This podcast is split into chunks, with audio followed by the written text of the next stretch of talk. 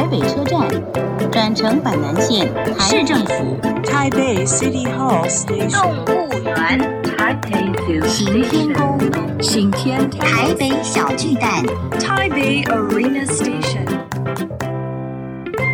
聊台北学英语，欢迎收听台北英语通。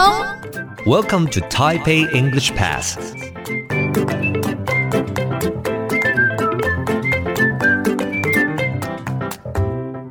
Hello, everyone. Welcome to Taipei English Pass. I'm your host, Kenneth Chi. 欢迎收听台北英语通，我是齐斌老师。In this program, we are going to talk about Taipei and learn some English. 在这个节目里面，我们要来聊聊台北，学学英语。好，今天 Today my special guest is 我特别的特别来宾是学姐。Hello，各位听众朋友，大家好，老师好，我是黄静莹。Hello everyone, I'm Huang Jingying。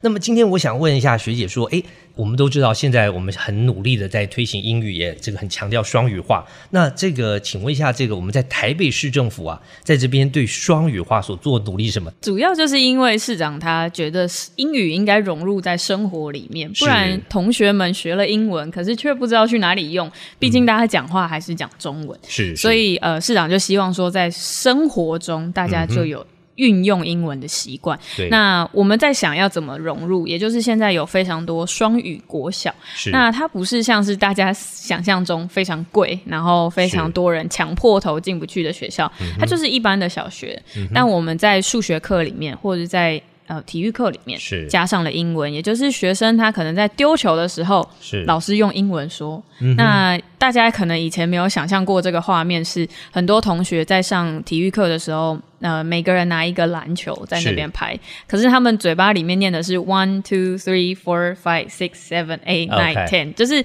呃。用这种方式让他们习惯说英文是生活中可以运用的东西，而不是说你为了要考试，为了要 for 升学，你才特别去准备的一个科目。它是一个你可以运用的工具，以至于大家未来在可能真的是出国旅游的时候，你才会知道说这个东西应该要怎么运用。呃，我一开始有跟市长一起去体验这堂课，是。一开始我觉得蛮讶异，是哦，原来小朋友都是蛮能够吸收跟接受这样子课程多元化的。方式，是甚至是用英文教数学这件事情，在他们的脑袋里是 OK 的。哦、所以，其实我自己蛮讶异这种成果，还有呃，我蛮期待这些小朋友未来的发展。那除了这个教育的部分，其他的呢，有没有？我们有没有特别做某些努力？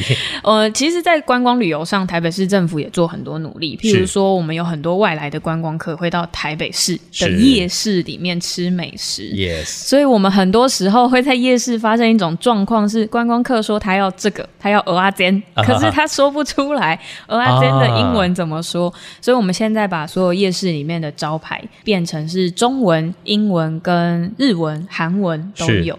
就算摊贩的英文能力可能没有办法跟观光客沟通，可是我们也可以透过一些肢体语言，他可以用指的，just point it out。I want this, that，这样就比较不会出差错，哦，大家在沟通上也比较不会有争执的问题。是是是，那帮助这个夜市所谓的这个双语化或者多语化，嗯，这个是我们透过他们自治会吗？还是怎么样？呃，大部分是要透过我们的市场处。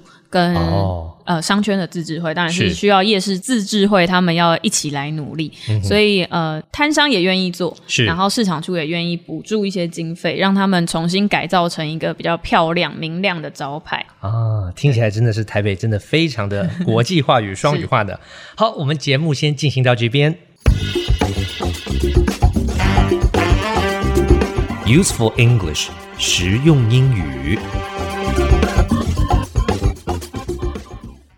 Bilingual，bilingual 是一个形容词，叫做两种语言的。比如说，Taipei aims to become a bilingual city。台北目标要成为一个双语城市。Bilingual 就是双语的。我们再来练习一次，bilingual。